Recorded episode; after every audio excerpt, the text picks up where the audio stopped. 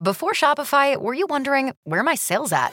Now you're selling with Shopify, the global commerce platform supercharging your selling. You have no problem selling online, in person, on social media, and beyond. Gary, easy on the cha-ching. oh, sorry, but my Shopify sales are through the roof. Start selling with Shopify today and discover how millions of businesses around the world use Shopify to ignite their selling. Sign up for a $1 per month trial period at shopify.com slash listen. Shopify.com slash listen.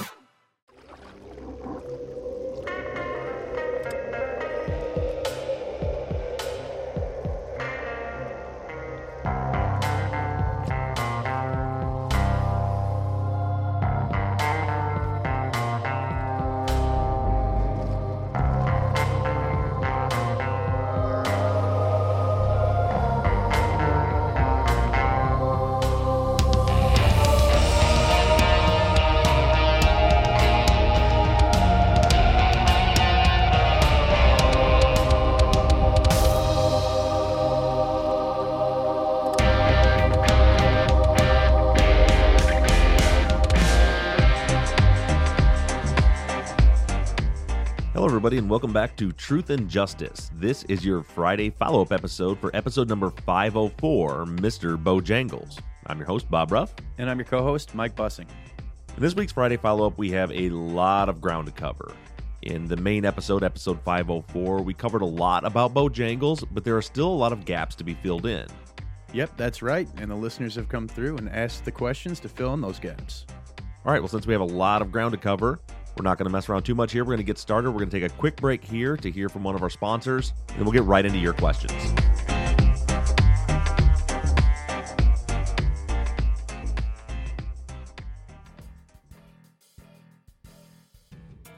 Today's episode is sponsored in part by Harry's Razors. I've been shaving with Harry's for over a year now, and I can't imagine going to another brand of razors. Yeah, me neither, and neither can anyone in my family. Myself, my wife, my stepson, my stepdaughter, we all use Harry's razors, and everybody absolutely loves them. The only conflict we have around here is fighting over who gets which handle. We've got green handles, blue handles, orange handles, and even the new chrome handle that I got in my holiday gift set. But there's one thing that everyone in my family can agree on, and that Harry's is the closest best shave any of us have ever had. And at about half the cost of drugstore razors, you've really got nothing to lose here. And one of my favorite parts about Harry's is that they last forever. The blades are of such high quality, you get that close shave even after using it five or six times.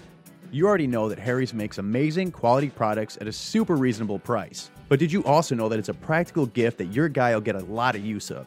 Everybody knows that guys are hard to shop for, and guilty as charged. I drive my wife crazy when she's trying to figure out what to get me for Christmas or birthdays or anything else. But I guarantee you that a Harry's gift set is a gift that any guy will absolutely love.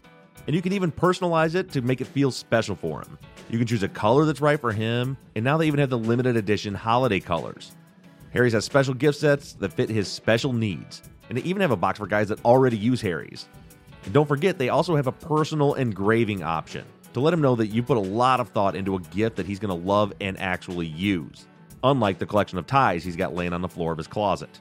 In this holiday, Harry's is offering custom and limited edition shaving sets that make perfect gifts. These gift sets were built with your guy in mind, so you know that he's going to love them. The sets come with German engineered five blade cartridges that provide a close, comfortable shave, foaming shave gel that smells amazing, and a special limited edition winter chrome and emerald green handle that you can even personalize with engraving. No matter what you're looking for, Harry's has got you covered. Sets come ready to gift in a beautifully designed gift box, and gift sets start at just 10 bucks. They make great stocking stuffers. And you can even get something for yourself with Harry's. So here's the deal Harry's has a special offer just for our listeners. We've partnered with Harry's for a couple of years now, and they want to give you $5 off your order when you go to harrys.com slash justice. Now, this offer is only available for the holidays. This holiday, give Harry's and give handsome. Get your holiday shopping done early and take advantage of free shipping. To get a limited edition holiday shave set while supplies last, go to harrys.com slash justice right now. That's harrys.com slash justice.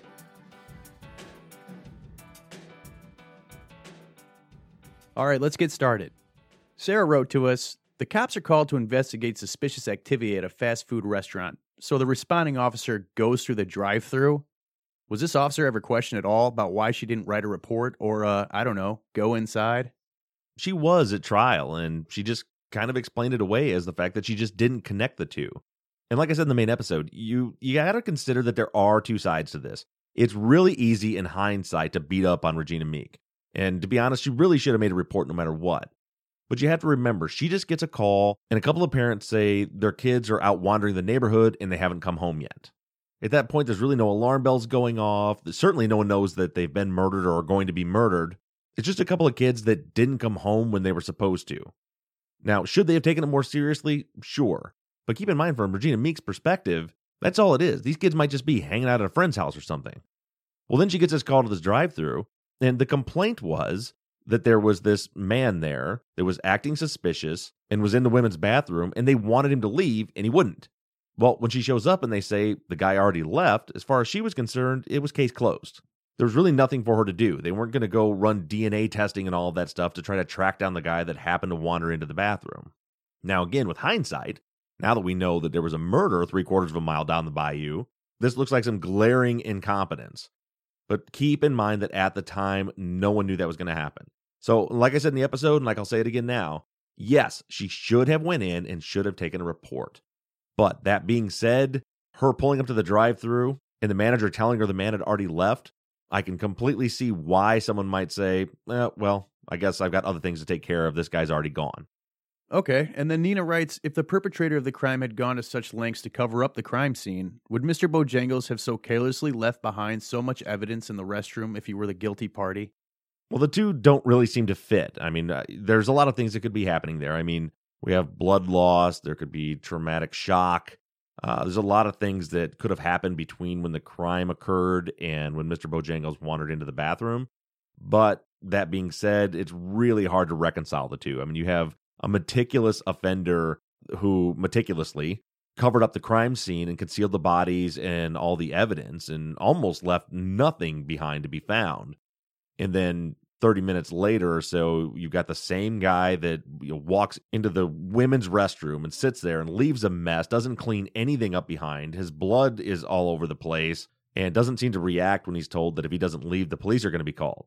Not until the second time after the police actually were called does he get up and just wander away. So, yeah, it's really hard to reconcile the two, but we don't know what would have happened in between there either. But I agree, that doesn't make a whole lot of sense. And then Kelly says to us, given Mr. Bojangles' state of mind, maybe he witnessed the crime. Several people have brought this up, and it's a possibility, but I think we always come back to that timeline, which I think we're going to get into uh, in more detail here as we move along. But regardless if he witnessed or if he was involved or even if he was a victim, which I think a few people have brought up, you still have to deal with that timeline. Could anyone make that walk in the amount of time allowed, in, in 30 minutes or less? And could they do it without being completely soaked uh, from going in the bayou or the other drainage ditches that feed into the bayou? And in my opinion, seems really unlikely. Yeah, and there was definitely some discussion, like you just mentioned, of Mr. Bojangles maybe being the fourth victim of the crime. Yeah, I don't think that's completely out of the question, but again, we've got that timeline to deal with. Okay, Pamela writes Did the cops think to check with the ER or local doctors to find out if anyone came in with a bleeding forearm? As far as I know, there's, well, I know there's no record of that ever happening. They could have. I've just never seen any documentation that they did. Personally, I doubt it. I mean, they didn't even bother to actually preserve the evidence or have it tested that they did have. I don't think they really had any interest in Mr. Bojangles. And in this week's episode, you'll see that some other leads came up that I think had them distracted to where they kind of put Mr. Bojangles on the back burner. All right. In an email from Zach, he writes In the early 90s, there was a crack cocaine epidemic sweeping the nation, with Memphis, Tennessee seeing a raise in murder rate corresponding with the epidemic, peaking in 1993. Long story short, he says, My belief is that Mr. Bojangles was a junkie in the wrong place at the wrong time. What are your thoughts, Bob? I think that Zach is onto something here. And at the end of the episode, when I walk through as promised, my theory on Mr. Bojangles, we'll get into that a little bit more. But at this point, I'll just say I think I think Zach's real close to hitting this one right on the head. Okay, and then Brady asks, which statements were given at which time by the Bojangles manager? Was the Muddy Shoes version during his testimony and the non Muddy Shoes version to the police? Was he told to add to his former statement? So the first we hear about Muddy Shoes is at trial. In the original report that was taken on May 6th in that evening, we see nothing about any mud. Remember, I said the word mud's not even in that report anywhere. Um, but at trial, he very vividly describes asking the detective, or the detectives asking him, did he have mud on his shoes? Looks like this, and pointed to their own feet. And he says, yes. Well, for starters, we don't know what their feet looked like. You know, had they cleaned their, their feet off and just had a little bit of mud on their shoes? Were they completely coated in mud? We don't know. Uh, but it does seem odd that it wasn't even mentioned back in 1993, but then in 94 at the trial, all of a sudden there's all this mud to clean up. As far as was he told to change that? Uh, there's no way of knowing that. I would hope not. But and it, and it could be a lot of it could be confirmation bias. You know, he starts seeing things on the news and reading more about what happened. He knows they were found in a muddy ditch bank, and and maybe he kind of you know not even intentionally, but you can you tend to kind of fill in gaps with memories and kind of create new memories, but create a new truth. Uh, but but also keep in mind that if that happened, it wasn't the prosecution that did that. Marty King was a defense witness. The Bojangles man at both trials was presented as an alternate suspect by the defense. So actually adding the mud helped the defense hurt the prosecution. So if that happened, it would have been the defense lawyers and it would have happened in both trials. I think really probably seems unlikely. I mean, he was friends with a bunch of cops. I don't think that, you know, the defense attorneys are going to go tell him to, you know, change his stories to help them out. I think that either it just wasn't significant enough for him to mention back at the uh, original report, or he just kind of filled in those gaps and kind of created those memories and as, as time went on. You know, or it could have been that he talked to some of his police buddies and he told them that he was going to be a witness for the defense, and maybe they suggested it, but I honestly don't think there's anything nefarious going on here. I think the guy was just trying to do his best to recall things as best as he could. Um, even the timeline stuff, same thing. You know, it it hurts the prosecution for his timeline to be moved back. That gives more opportunity, a, a larger window of opportunity. So for him to be wrong about that only helps the defense. It hurts the prosecution. So I really don't see anything nefarious or anything like that going on here. I think the guy's just doing his best to remember and he got a little confused, which happens. All right, Mandy has a question for us. Why on earth was the restaurant manager's first inclination to tell a disoriented, bleeding man to get out? How about call a freaking ambulance? In a way, yeah, it, it's strange and it, it seems a bit heartless, but I think that maybe this goes back to Zach's email where he mentioned the the crack epidemic at the time and I've done a little bit of research on it, not too much, but it, it was a thing. There was a lot of crime in West Memphis, an unusually high crime rate and drug rate. Crack was a big problem. So it very well could be that Mr. Bojangles was not the first guy to stumble into that restaurant uh, and even be bleeding or anything else like that. So, you know, it, it could be something they were more used to. There was some compassion by Marty King, I guess, uh, in the fact that he gave the guy some time to leave before he called the police. He told him if he doesn't go, he's going to call the police, gives him a little bit of time. But also keep in mind that when he asked the guy if he was all right, uh, the guy tells him that he's okay. You know, so he and, and there there certainly could have been more to that conversation than we know. But he says specifically the man told him, "I'm okay." So you know th- that conversation could have been, "You all right? Do you need an ambulance or something? Do you need to go to the hospital?" Guy says, "I'm okay." He's all right. Well, you need to leave. You know, you're a mess and you're in the women's bathroom. Uh, so that could be part of it too. You know, we only get such a small picture, and it's easy in a lot of these cases, in any of these situations, to pick out tiny little details, which is what we do. It's what we're good at. It's what helps solve crimes. But remember, we're doing this all in hindsight, knowing the rest of the big picture. Where all Marty King knew was that it's getting close to closing time of the restaurant. There's a woman and a daughter upset because there's some dude in the bathroom he asks him if he's okay. He says he is, and he's not leaving. So he's like, right, I'm going to get the police here to get him out of there. Gretchen wants to know why was the women's bathroom in the restaurant cleaned up before police arrived? Well, remember, it, it wasn't. It was cleaned up before the detectives arrived on May 6th. But Marty King had no idea that the police were coming back. He called the police. By the time Regina Meek gets there, the man had left. She comes up to the drive through and asks if everything's okay. He says, ah, the guy left okay, and she leaves. As far as he knows, the situation's over. The the police aren't coming back. They've checked it out. The guy's gone. It's time to clean up and get back to business. Again, big picture. We know what was happening. We know the significance possibly of the Bojangles man being there. Marty King didn't. Called the police. The police came. The police didn't come inside, didn't seem to care. The guy was gone. He cleans up. remember that he cleaned the bathroom between when Regina Meek came and cleared the scene and the next day when Ridge and Allen came back to the restaurant to check it out. Okay, and then Kayla says, What's the harm in testing the evidence from the restaurant, even if they believed that they had the right people in custody? And how is, quote, losing evidence without further explanation any kind of excuse? It's not, and it shouldn't be accepted. And that's why, personally, you know, without sounding all conspiracy theory here, I think there's just no, there's just no flipping way that it just accidentally got lost. I think there was a lot of media pressure on the West Memphis Police Department to solve this case. There's a documentary crew on site that's telling them we're going to make a documentary and put it on friggin' HBO. Everybody's watching. It's making national news. They need to solve the case. And they had some suspects, and they, the last thing they wanted was something else to pop up that's going to make them look like maybe they've made a mistake. So, I mean, I'm not going to sit here and accuse them of intentionally losing the evidence, but it's it's pretty damn suspicious that they went through the effort of collecting the evidence that night. Understand that police are human beings too, right? And so it, they, they do make mistakes, they do forget things, but on that day they're in evidence collection mode. They have just spent the entire day at the crime scene collecting forensic evidence and investigating the crime scene. That's all they've been doing all day. They go to this scene and they find more evidence. They continue to collect it. So, how the hell does all of that other evidence manage to stay in? And every piece of evidence they found since then, and just this one particular piece they just misplaced, it makes you wonder if maybe it didn't get misplaced, but it just was kind of put on the back burner and ignored and then it came time for trial people started questioning it and oops we lost it. But that that's just speculation i don't know. It just seems super odd that the one viable piece of evidence outside of the crime scene they find they just conveniently i'll say lose.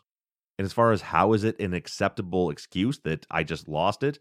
It's not I mean, I mean, Gitchell, his boss, or even the the chief of police, should have been on Brian Ridge's ass, and they should have been calling him out, and and there should have been disciplinary action for for a mistake that bad. And the fact that, as far as we know, there wasn't any kind of disciplinary action, and they never spoke out about you know how disappointed they are that he screwed up, to me again is an indication that it didn't just accidentally get lost.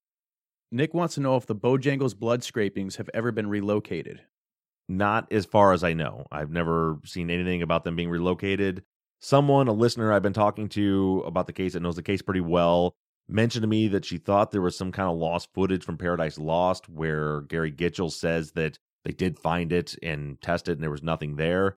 I haven't. I've, I've looked at some of the lost footage, everything with Gary Gitchell. I haven't found any evidence of that being true, so I don't know. As far as I know, what's in the official record, no, it was never found. Okay, and Andrea asks, do you think it's possible that Mr. Bojangles was not on foot at all? I always thought of him as a truck driver for some reason.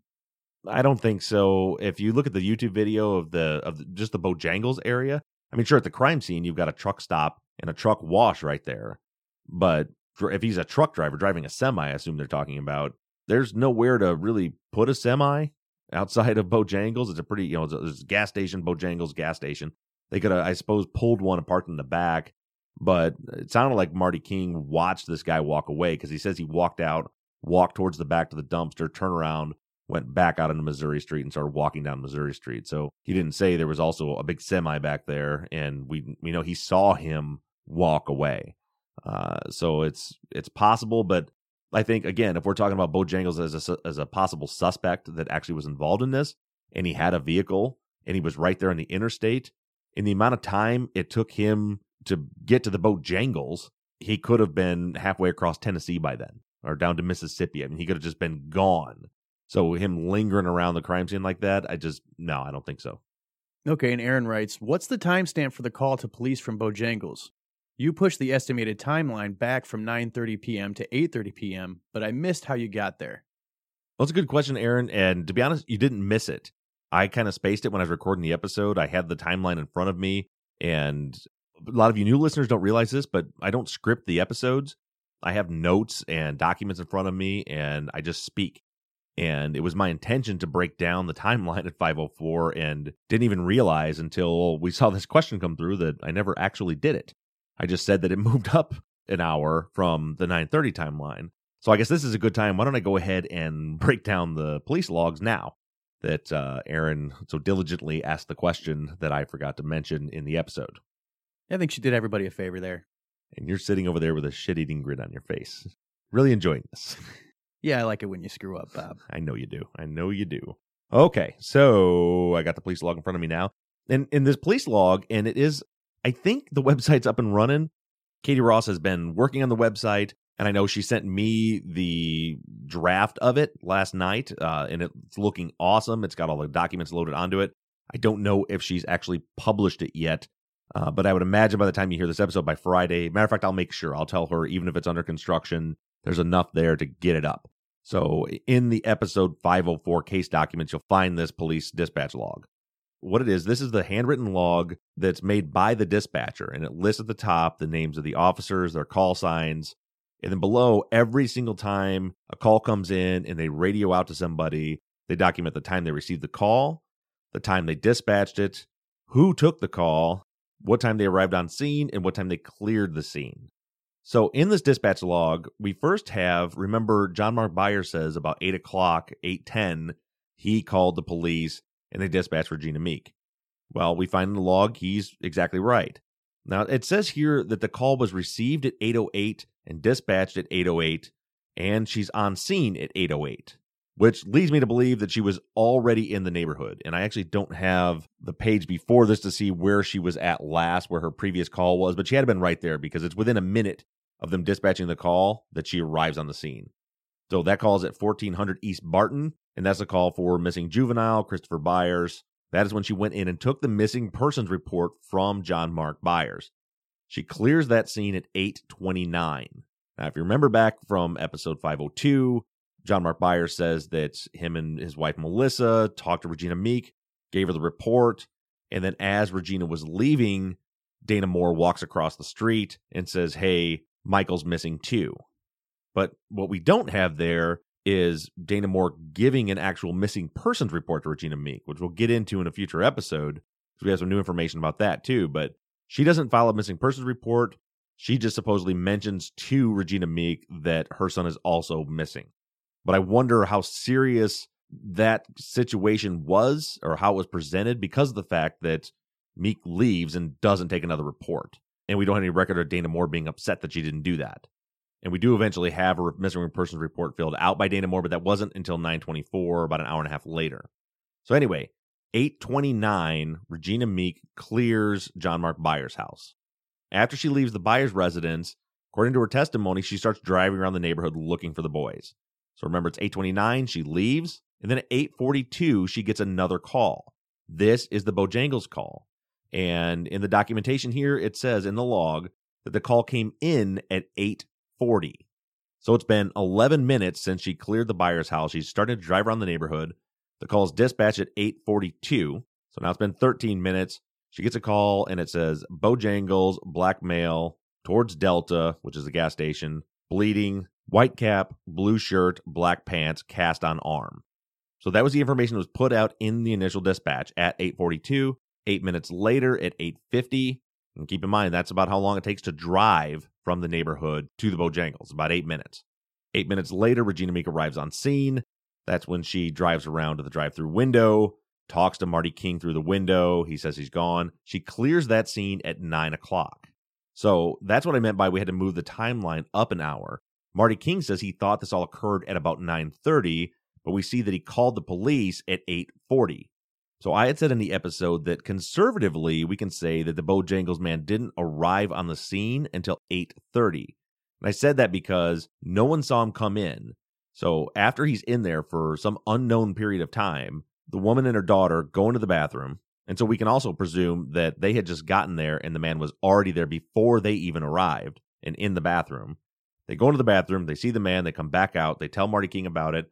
He says that he goes in, talks to the guy, asks if he's okay, tells him he needs to get out of here, he's going to call the police, says he gives him some time, and then goes back to check on him. He's still there and says, okay, I'm calling the police now.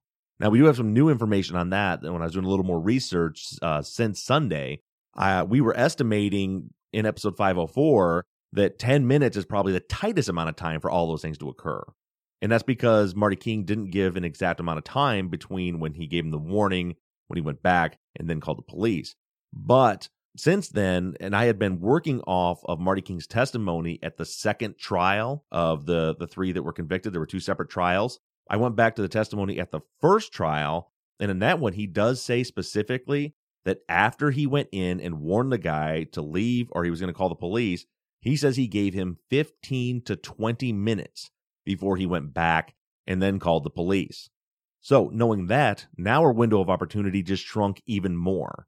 So he calls the police at 8:40. Let's go back 15 or 20 minutes. We'll say 15 to be safe. That brings us 8:25 from his first contact. Prior to that, the woman came in, went into the bathroom, tells him, so we can maybe add a couple of minutes there. Now we're looking at 8:20, 8:21, and then we have the fact that he was already there when the woman and her daughter came into the restaurant. So we don't know how long that was.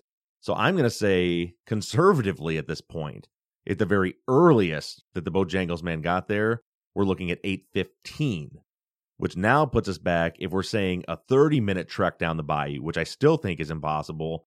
Now we're looking at him leaving the crime scene by 7:45. And remember he said 15 to 20 minutes. You push that out to 20 minutes, now we're looking at 7:40 he's leaving the crime scene.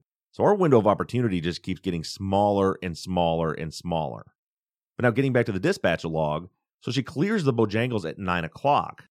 At the moment she leaves, at 9, she gets another call, which may explain why she didn't go in. So she's at the drive through window. She gets there at 8.50. She's talking to Marty King. He's telling her that the guy already left. She's getting some information from him. At 9.01, she gets dispatched to another call. This one is at 1004 Roy Pugh Drive, which, by the way, is back in the neighborhood she just came from, the neighborhood where the boys are missing, for someone whose house had been egged. So she gets to Bojangles at 850. At 9 o'clock, she clears. 901, she gets a call to go check out this egg on a house. She gets on that scene at 904. She clears at 918. Now it's six minutes after this, which is not in the dispatch log, but it's in the report. Six minutes after this is when she finally takes the missing person report from Dana Moore. As we go on breaking down the dispatch log, we also have another question answered here. So remember when we played the interview from 2007 with Terry Hobbs he said that he wasn't sure who ever called the police and reported Stevie Branch missing. He says that if you remember correctly, he went to Catfish Island, the place where Pamela worked, picks up Pam Hobbs, and he says somebody went to the payphone and called, and he thinks maybe it was him. Well, interestingly, here in the dispatch log, we show a call received at 9:19, which is consistent with when he picked Pam up from work, and a dispatch at 9:21, and this is Officer Moore. He goes to Catfish Island. And what's odd here is the line says Terry Hobbs missing juvenile. Officer Moore arrives on scene at 926. He's there for 20 minutes and he clears at 946. But this is what's odd. When you look, and you'll see this when you go to the website and look at the dispatch log, oftentimes the dispatcher would write information in and then add information in tiny letters up above it. Now, in this particular instance, in this log, it says Catfish Island written in big letters that fill up the whole line. And then Terry Hobbs is written in tiny letters at the top of the line, with the area underneath it blank. And then after that, we have missing juvenile that's back down on the bottom line. What I'm getting at here, again, without sounding too conspiracy theory, there's no reason for his name to be written in tiny letters on the top unless something was written underneath it that's been whited out. There's nothing crossed out under it, there's just a blank space under Terry Hobbs' name. Now, I'm telling you this because it gets more interesting when we find out the actual missing persons report was filled out by none other than Pam Hobbs, not Terry Hobbs. So we have the dispatch log that says they were dispatched to Catfish Island. Something's whited out. Above it, it says Terry Hobbs and then missing juvenile. But then the missing persons report was actually filled out by Pam Hobbs. Just food for thought. And we also now know because of this log exactly when Officer Moore showed up in the neighborhood to help search for the boys. Remember, John Mark Byer said that he was searching with Officer Moore. According to this log, after taking this report from the Hobbs, Officer Moore arrived on the crime scene at 9:42. So he leaves the Hobbs, goes to the crime scene, and starts looking for the three boys. So that's everything we have from the dispatch log. Sorry I left that out of the main episode. But and I know there's a lot to digest there. But to getting back to the actual question, when I said why we moved it back, that's why because Marty King says the incident occurred around 9:30, but we know from the dispatch logs that he actually called the police at 8:40. We know from his testimony that he left the man sitting in there for 15 to 20 minutes. He was already there when the woman comes in. Woman finds him, tells Marty King. He gives him the warning, waits 15 to 20 minutes, goes back, then calls police. So now we're putting the Bojangles man arriving at Bojangles no later than 8:15. Thanks for clearing that up, Bob. Hey guys, it is Ryan. I'm not sure if you know this about me, but I'm a bit of a fun fanatic when I can. I like to work, but I like fun too. It's a thing. And now the truth is out there. I can tell you about my favorite place to have fun Chumba Casino. They have hundreds of social casino style games to choose from, with new games released each week. You can play for free anytime, anywhere and each day brings a new chance to collect daily bonuses. So join me in the fun. Sign up now at ChumbaCasino.com. No purchase necessary. VGW. Void were prohibited by law. See terms and conditions. 18 plus. Okay, round two. Name something that's not boring. A laundry? Ooh, a book club. Computer solitaire, huh? Ah, oh, sorry. We were looking for Chumba Casino. That's right. ChumbaCasino.com has over 100 casino style games. Join today and play for free for your chance to redeem some serious prizes. ChumbaCasino.com. No purchase necessary. Full prohibited by law. 18 plus terms and conditions apply. See website for details. All right. Michael writes From the south bank of the bayou, could Mr. Bojangles have hugged the bayou and not actually have been in it and still gotten there in a half an hour? Well, here's the problem. I don't think he would have been on the south bank of the bayou. Remember, the crime scene is north of the bayou, uh, in the Blue Beacon Woods, or the area known as Turtle Hill. Uh, and so, if he was on the south end of the bayou, that would mean that while trying to conceal himself, he's going to cross the pipe, which he would have had to have gone to the pipe to dispose of the bikes in the in the bayou. But then, instead of staying on the secluded north side, he crosses the pipe, goes to the south side, climbs back up that hill, and is standing there literally 50 feet from an occupied home and less than 100 feet from an occupied apartment building. And then as he would walk west, he would walk right past two apartment buildings with all of those units facing right exactly where he was walking. So I think if he's going, if he is walking on the bank and not getting wet, he's going to be on the north side of the bayou. So, uh, so I guess I'll answer as far as that perspective goes. So if he's on the north side of the bayou, that would be between the Blue Beacon truck wash and the truck stop in the bayou. I mean, he's going to be in clear sight of the apartment buildings as he's walking, but only if somebody's looking. But there are a few hairy spots for Mr. Bojangles if he's trying to stay dry and walk on the north side of the bayou. The first one we come to before you ever get to 7th Street is another drainage washout ditch that comes into the bayou from the north. And it goes all the way up to the highway, so there's no way around it. If he's going to continue west, he's going to have to go down into that ditch, into the water, back up the ditch to continue walking. So there's place one, he's got to get wet. But so then after he gets down and up out of that ditch, he goes west. Then he's coming to 7th Street. And Mike, you and I have been to that area. You know, our, our, the hotel was right around the corner and we drove that, I don't know, what, a thousand times? Oh, yeah, definitely. Going back and forth to the crime scene. And that's a busy road. I mean, a lot of times you're sitting there, especially once, you know, after five o'clock when work lets out. We sit there for 10 minutes sometimes just waiting for a chance to get out and turn left into traffic. So it's a very busy road. He comes up to 7th Street. Now, if he went through all of this for the sole intent and purpose of keeping himself concealed and distancing himself from the crime scene, well, the last thing he wants to do is stumble his wet, muddy, bleeding ass across 7th Street eh, with all the traffic there. So, again, there's so many different ways he can go, but in this theory, for him to fit, he's following the bayou. So he gets there. There's only one way to avoid detection there, where there's street lights everywhere. It is dark out, but there's street lights everywhere. There's cars everywhere, and that's to go under 7th Street, under the bridge. And with the water level where it was then, you're getting wet. There's no, it, it, there's not a, a big space under the bridge. You're going to have to go right down in the bayou. And with the depth in the, of the water back then, he would have been neck deep or even over his head or swimming to get under that bridge. Uh, so that's a big problem because one thing that was definitely not described was the man being completely drenched from going underneath there. But let's say somehow he gets past 7th Street. We got another problem. We run into another drainage ditch that comes in from the north that he's got to go down into and back up. And then once he gets past that, then it's pretty smooth sailing. If he's on the north side, it's just open field back in there. Uh, he could actually get out away from the bank, away from the weeds and stuff, and have a pretty clear path to walk for a little while. But then he gets to Bojangles, which again, you got to wonder why did he decide to turn into Bojangles? You can't even see it from that side of the bayou. But if he just knew it was there or just decided I'm going to get out onto Missouri Street now, which is again odd because if he just followed it for another 300 yards, it actually crosses Missouri Street. So he could have just walked right out to the road. But instead, he decides to cross into the Bojangles. And that means now he does. Remember, he's on the north side of the bayou.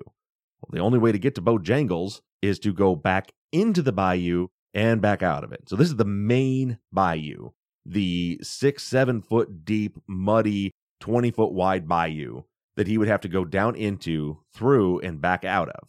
Then get up, go into some woods, then cross the railroad tracks, then go through some really nasty briars and stuff and go down into yet another ditch, go through that water, come back out, and then go to the Bojangles. So you're right. If he was on the south side, it would have been an easier path of travel because he wouldn't have had to go back into the ditch at any point. He wouldn't have to, have to cross back over it.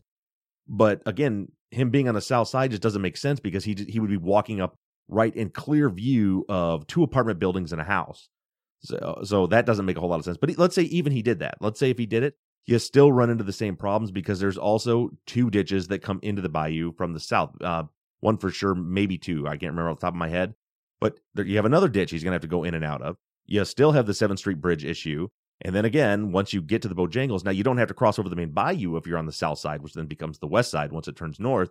But you still got to go back through that other ditch before you get into the parking lot. So, any way you shake it, Mr. Bojangles, if he follows the bayou, he's getting wet and real wet. Kim says, in hearing the size and proximity of the wooded area, how likely is it that no one would hear the three boys screaming? How loud is the stream? Anything else that would mask the screams or yells? Is there any evidence of gagging? There's no evidence of gagging. Uh, the stream's not all that loud because remember, it's very deep and very wide. The biggest thing that would drown out sound would be the highway. The interstate is right there. So that's definitely going to drown out some sound. All that being said, we ran some tests at the crime scene. And if you're standing at the house there at the end of the dead end and someone is off in those woods and they holler, you hear it. Now, I guess we were listening for it, but I mean, it's that if you, again, if you watch the YouTube video, you see how close. I think most people still, if you haven't watched our YouTube video or checked out the aerial images of the crime scene, you just don't comprehend how close the bodies were found compared to the house right at the dead end of West McCully. I mean, we're talking about, again, I literally threw a rock from the end of that driveway to the discovery site. It's that close. Grace wants to know why did you say the boys were killed in between 7 and 8 p.m.? Did the autopsy outline a time of death? It didn't, and uh, that that's an estimate, but that's based on the totality of the evidence that we have. So a big part of that is the sightings we have. We've got a few sightings of the boys between 6:30 and 7 o'clock.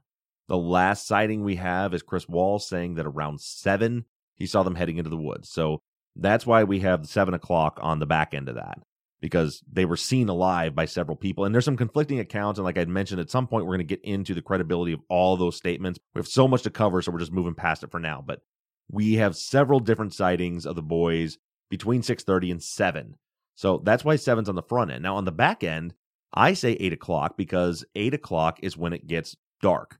And even though civil twilight, you know, the sun set at 7.50, typically it's going to be dark 20 to 30 minutes after sunset but down deep in that ditch with the tree canopy by eight o'clock, it's going to be dark. And I know that from being an outdoorsman and hunter and being in thick woods and the difference between thick woods and being out in a field.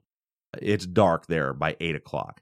And I also know that the mosquitoes are just unbearable by the time it gets dark. Like like immediately when it gets dark, they're unbearable. And, and the boys didn't have any mosquito bites on them, uh, according to the autopsy report and ME's report. So if they had been there and alive, especially nude, anytime after eight o'clock, they would have had a thousand mosquito bites on them. And since they don't, it's my opinion, and that's just my opinion, I think they were already put into the water by the time it got dark out. By the time eight o'clock rolled around, I think they're in the water. Uh, then you also have the fact that you have people looking, and again, the proximity to the crime scene.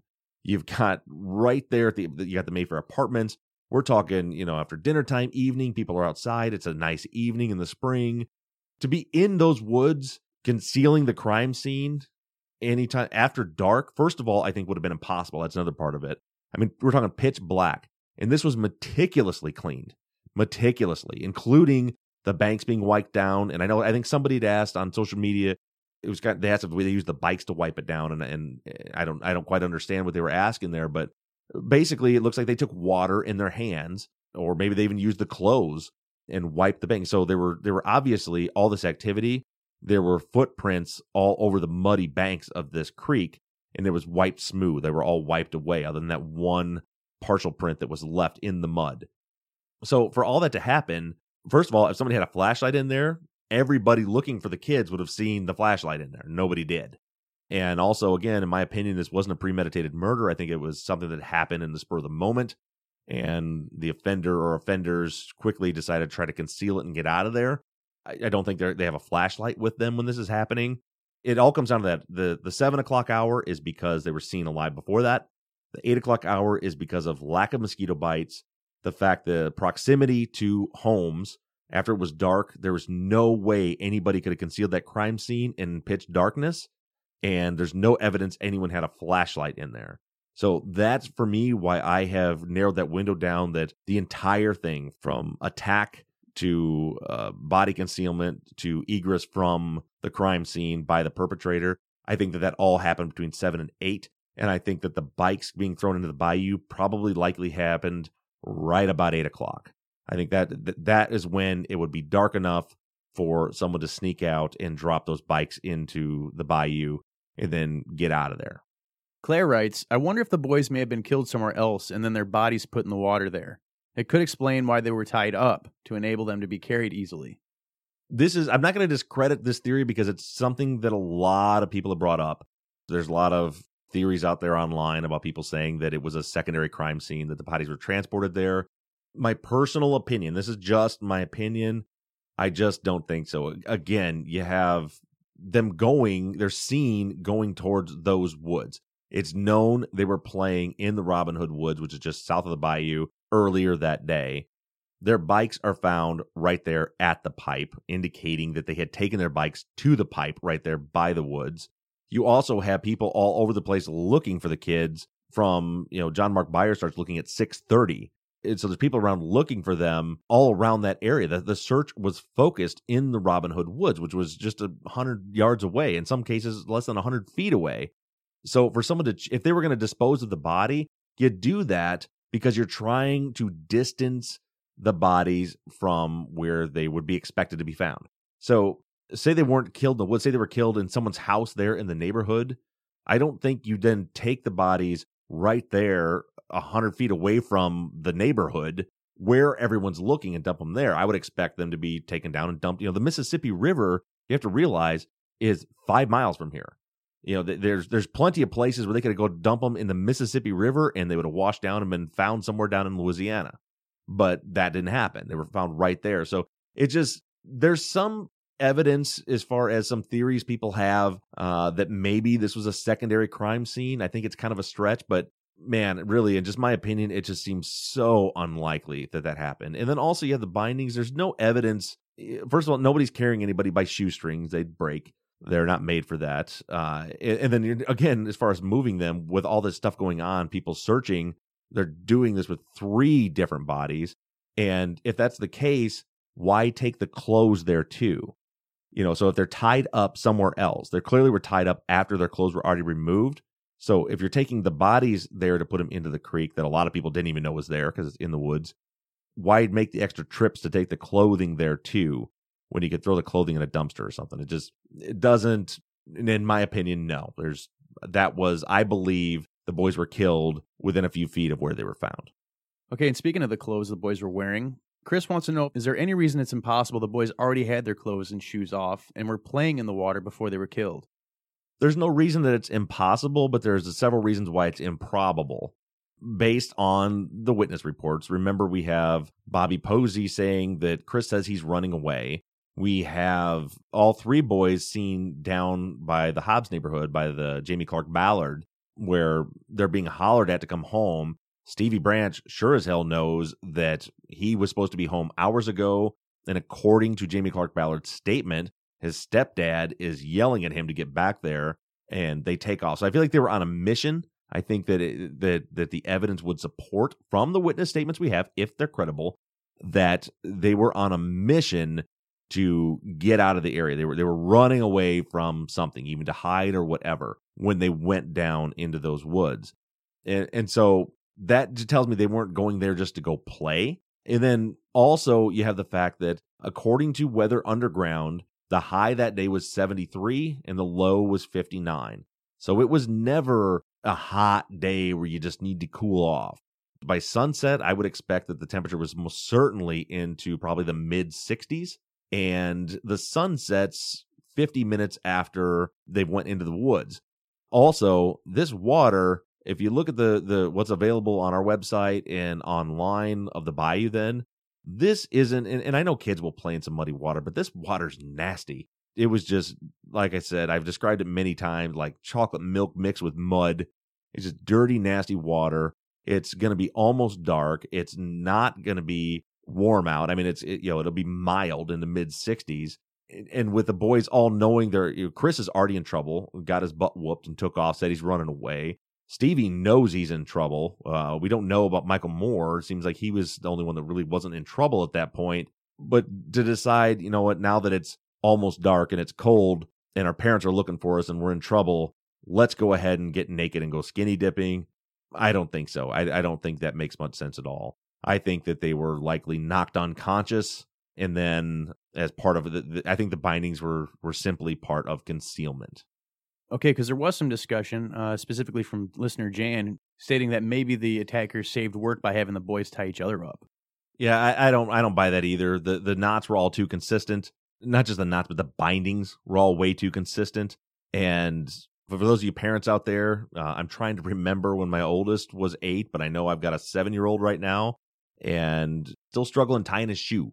So to to have three eight year olds that consistently tie bindings that are going to work and do them all in the same fashion with the same type of knots uh, just doesn't make a lot of sense. And again, I mean, you got to remember these these injuries they had, and when you combine that with the window of opportunity with concealment, I think it all had to happen way faster than that. I think it had to happen much much faster. I think they had to been unconscious quick and put into that water relatively quickly in order for the offender or offenders to have time to conceal the crime scene.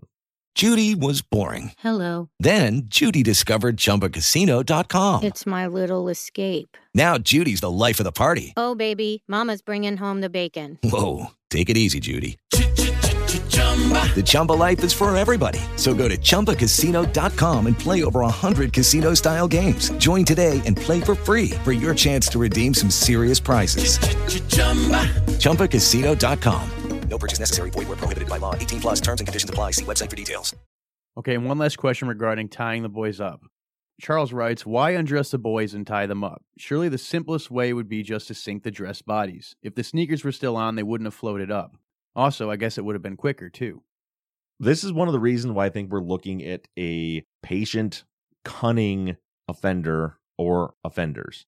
Uh, because in that area, so if you put them in there with their clothes on, remember this was a narrow, shallow ditch where they were where they were put.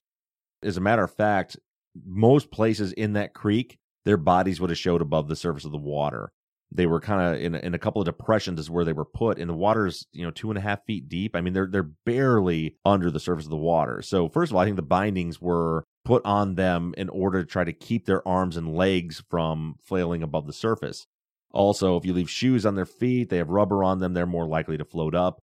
There may have been a couple of different attempts. They might have been put in the water first and drown and realized that it just wasn't working, took them out and undressed them.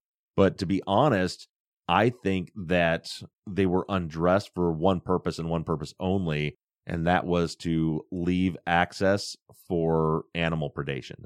I don't think this was an attempt at temporary concealment. I believe this was an attempt at permanent concealment of these bodies with the best option at hand. You know, with a truck wash and the service road and the interstate and the neighborhood, whoever did this couldn't carry the bodies out of there and go dump them in the Mississippi River. They had to deal with what they had at hand, and all they had was that little creek. And it's known that there's a lot of turtles in the area. there's any little patch of woods like that, you're going to have raccoons. I don't know in that area, maybe coyotes, different critters, even even insects that would. And I'm sorry, this is this is upsetting to even think about, but I, I just I, I believe that this has a lot to do with the killer being cunning enough to know that if they are are left undiscovered in that creek nude long enough that animals of one kind or another will eventually chew their meat off of them down to the bone and likely the bones then drift away into the mud and they're never found. And and in my opinion that's what makes the most sense about them being undressed given the fact that there's no evidence whatsoever of sexual assault the only thing that makes sense to me was it was part of body concealment. You have number one, trying to make the packages smaller so they stay under the water, trying to avoid them floating to the surface like the shoe eventually did.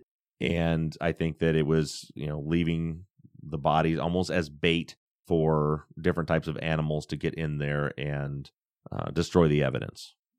Okay, RJ wants to know how did the boys in the West Memphis Three actually die? Drowning, suffocation, blunt force trauma?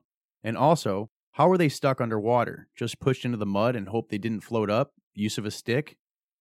Uh, as far as the last question is concerned, to be honest, I'm not real sure. I haven't seen any documentation that specifically describes how they were secured into the water. It's always been my assumption that sticks were used like they used with the clothing, maybe in connection with the bindings to hold them, you know, to jam them down into the mud.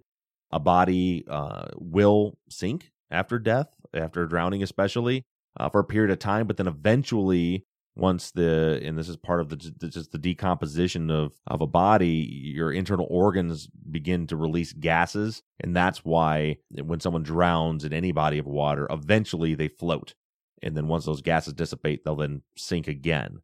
But with the current, I I have to believe somehow they were wedged down into the water. As far as the cause of death, it's drowning. It, it was specifically stated by Dr. Peretti with Michael and Stevie as drowning.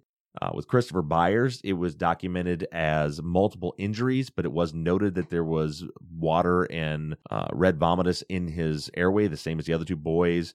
And years later, when Dr. Werner Spitz reevaluated the autopsies and reviewed the photos and results, it was his determination that it was also drowning. Now, that being said, they drown because they were put into the water before their head injuries killed them. All of them had head injuries that would have killed them. All three boys had fractured skulls and brain hemorrhages. And so they were killed by drowning, but they would have died anyway. And again, this is graphic. And if you, if you don't want to hear this, scoot forward a couple of minutes. But it's important to know as far as the killer uh, or killers when they're they're doing the drowning and the bindings and all this is going down. I have had the unfortunate experience with 16 years as a fireman to be witness to many people who have had very similar head injuries, and it is not a pretty sight. A fractured skull and brain hemorrhaging like this, what you'll have is victims on the ground, seizing, spitting up blood some of the time, coughing, gasping for breath. It, it's it's not a pretty sight. It's not a quick death, and so I think that after the blows to the head, the killer saw this and, and people have said well maybe he didn't know or or they didn't know that the boys uh, were still alive. I'm going to say that's not likely. Uh, just just with head injuries like that typically it's pretty it's a it's a violent gross situation uh, when you have injuries like this. So they would have died from those injuries but they were drowned before they did and also that's uh, there have been a few people that have pointed out that it looks like the bindings on one or two of the boys, uh, specifically Christopher Byers, I think, that it looks like he was bound before he was dead and the others were post mortem because there was evidence of struggle in his bindings. And, and, and I'm working off the top of my head here, so that I may have the boys mixed up. But one of the boys, uh, there was evidence of ligature and struggling peri mortem before death on one of the boys that I think was Christopher Byers. And I would go back to what I just said if the, any of the boys had received the types of injuries that I'm describing, uh, and they were tied up and they were completely subdued with brain injuries like that, uh, the seizures that they would have been experiencing prior to death uh, would have caused those ligature marks as well. Okay, and Auntie wants to know Do the books and documentaries on the West Memphis Three influence your investigation? No, not at all. Uh, I mean, I've I've watched them all, and that's uh, like most of you. Or a lot of you that what got me interested in the case. But no, I just and that's not to say anything negative about him at all, but I know how Hollywood works and I know how productions and editing like that worked. I know there's always an, an agenda and a good documentarian will is good at making you believe what he wants you to believe at the end of it. But eh, aside from all that, just like any case, I don't take anything anybody tells me at their word. All I care about is what I can prove, what's documented in police reports and interviews and the own interviews that I conduct. That's what's driving the investigation, and that's where we're, we're at right now. Uh, you know, we're we're tracking along through this investigation chronologically as I would have investigated it, as I am investigating it from the very beginning. And that's why there's a few names that a lot of you keep wanting to talk about that I haven't brought up yet, and that's because they're not a part of this investigation yet. And so, no, the documentaries don't influence any of that at all. And actually, real quick, while we're on that topic, I want to talk about discussion on the Facebook page and on the fan page. I'm going to ask, and, I'm going to ask the moderators and the and the admins on the fan page to start uh, enforcing this. There are a lot of people that either don't know anything or know very little about this case that are trying to have discussions about each episode based on what was presented in that episode. And there are clearly some people on both sides, innocence and guilt, that have agendas and really want to boast how much they know about the case, that they've read about it for years. What I'm going to ask is anybody that wants to talk about anything other than what was covered in a particular episode, don't comment on that episode thread. Or if somebody posts a specific question, don't go into that with this is what happened at trial and this is what happened here and and did you know this this this and this? It, it's completely muddying the waters confusing the issue and discouraging people from having a conversation. Somebody asks question a and they get xyz thrown at them. So if you want to present your thoughts and ideas about something other than what's been covered so far create your own thread. And from this point forward i on the main page well me and mike and uh, the moderators and admins on the fan page. If you are jumping on people who are just trying to have a discussion about what happened uh, by starting arguments about stuff that hasn't been covered yet, the comments will be deleted. Repeat offenders will be blocked and banned from the pages. And I'm not saying that because I want to limit any discussion that's happening. I love the discussion and I'm fine with the back and forth and the different sides. Uh, but like I said before, you need to be courteous about it. Don't be calling people names and you got to stop hijacking the threads that are there because there are people that are messaging us saying, listen, I want to get into this and talk about the case and talk about the episode. And every time I say anything, one of three or four people jump all over me and start talking to me about stuff that I don't even know what they're talking about yet. So keep that in their own thread. You're welcome to do that. You're welcome to have those discussions. But when we put the posts up or people put discussions up about a specific question or episode, let's keep the topic contained to that uh, just for clarity's sake and for the message boards to be more inviting to people who want to have a conversation. Okay, Thomas on Twitter mentioned that when you interviewed Jim Clemente about the Hae Min Lee case, he said concealment of a body tends to indicate a known relationship to the victim. Could that be true in this case? Yeah, and there's been a little bit of discussion about profiling, and we're going to get into all that later in detail. Uh, but yeah, when, I've interviewed Jim on a couple of our cases. Who's, uh, for those of you who don't know him, he's a very world-renowned former FBI behavior analyst or profiler. And yeah, he said that, you know, that, that when somebody goes to great lengths to conceal a body, typically it indicates a known personal relationship to the offender. Now, that's that doesn't mean every time. That's just typically that's a reason for that behavior because it's someone who, if the body is found, people are immediately going to look at to them and say you're a suspect. So it's not like they just need to delay things; they need to completely avoid the body ever being found. They're much better off with this being a long term missing persons case than having bodies that may point back to them. And there's been more discussed. There was a guy named Fred Walsh on the, the fan page, made a comparison about this. He said he listened to several of Jim Clemente's Real Crime Profile episodes about this case, where he said that you know the, the body concealment would indicate a known personal relationship. And then in the Meredith Kercher case, which is known to most as the Amanda Knox case, he said in that case, Jim said that this was probably a random attack. And so he he he had said that there was like flawed logic there. Like and he said that in the Kercher case that you know, she had a duvet thrown over her and her bedroom door was locked. And so that's the same thing as concealment. So why does that equal a random attacker but this concealment equals no personal relationship. And He it said there was a little bit of a thread about it on the the fan page, a little bit of a thread there where he was talking about that it was contradictory, but it's not. Uh, there's a very different things. So in this case, there was a clear attempt at permanent body concealment. And it went to great efforts. In fact, many people walked right by the three boys in this case and, and didn't notice them. They almost got away with it. They almost weren't found. Now, in the Meredith Kercher case, is, is very different scenario. Uh, she was brutally killed, raped, throat slash, blood everywhere. And there was, yeah, a little duvet, whatever duvet is, was thrown over the top of her. And her bedroom door was locked. She had roommates. Clearly, this was not an attempt at permanent concealment. Uh, this is what we would call an attempt at delayed concealment or trying to delay discovery.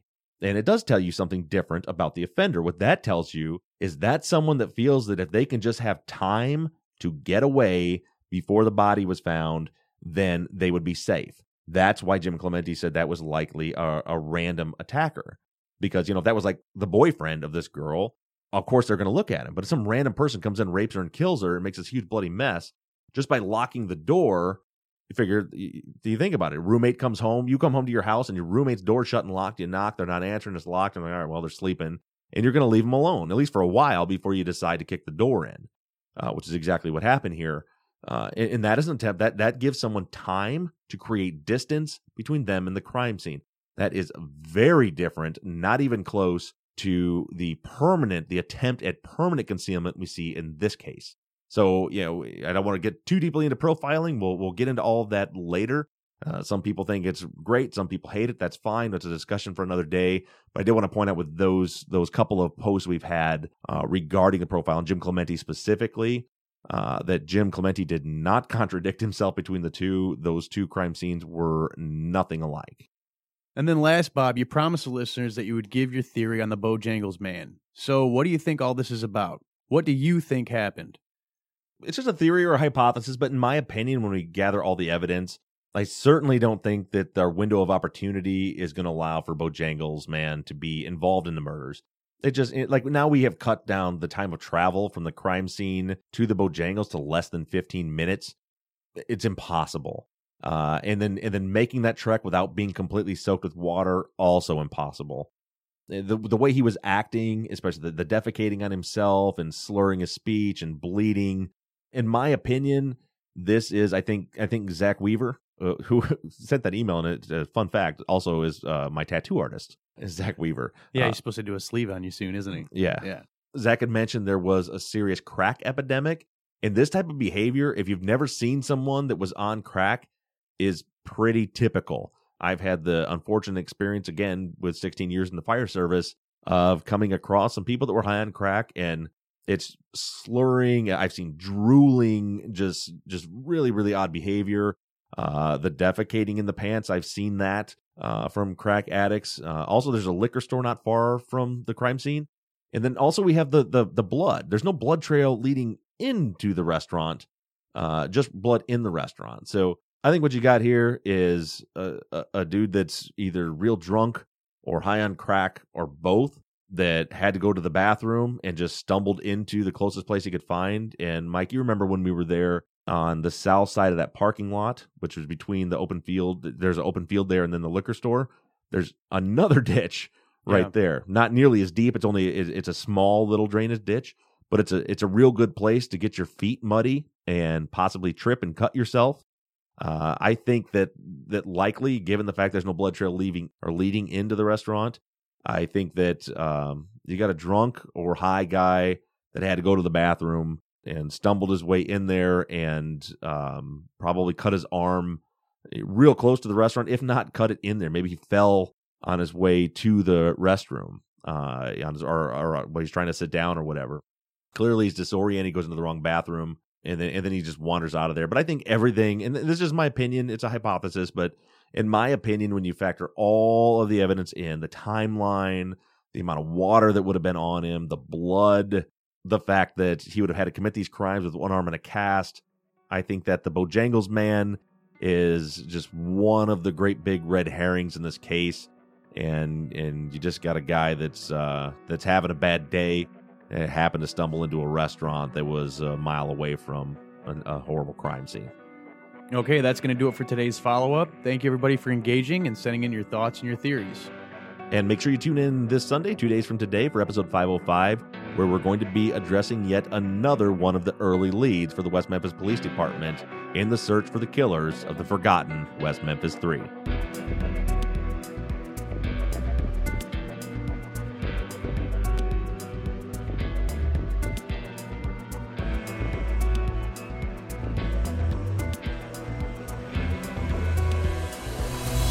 Truth and Justice is a production of NBI Studios. Mike Bussing is our executive producer.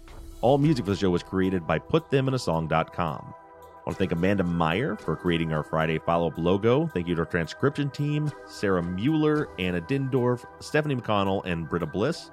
And also thank you to Chris Brinkley for all the work he's done in the past on our websites. And a big thank you to Katie Ross, who has taken over that task, and it is a big task, in creating and then going forward, managing and maintaining our website, truthandjusticepod.com. Thank you, Katie. And as always, thank you to all of you for all your engagement support. I mean, we have had a ton of content in these Friday follow up episodes. Uh, lots of engagement, lots of questions, lots of comments. Thank you all for all of your support. And let's all keep putting our heads together and let's try to reach out and find the people that know something about this case. You can send us emails at theories at truthandjusticepod.com. You can send us voicemails to 269 224 2833. You can like our Facebook page. You can get in the conversation in the Truth and Justice Podcast fans page. Or you can follow us on Twitter at Truth Justice Pod. However, you do it, stay engaged, stay in touch. But as for now, we're signing off. I'm Bob Ruff. And I'm Mike Bussing. And this has been Truth and Justice.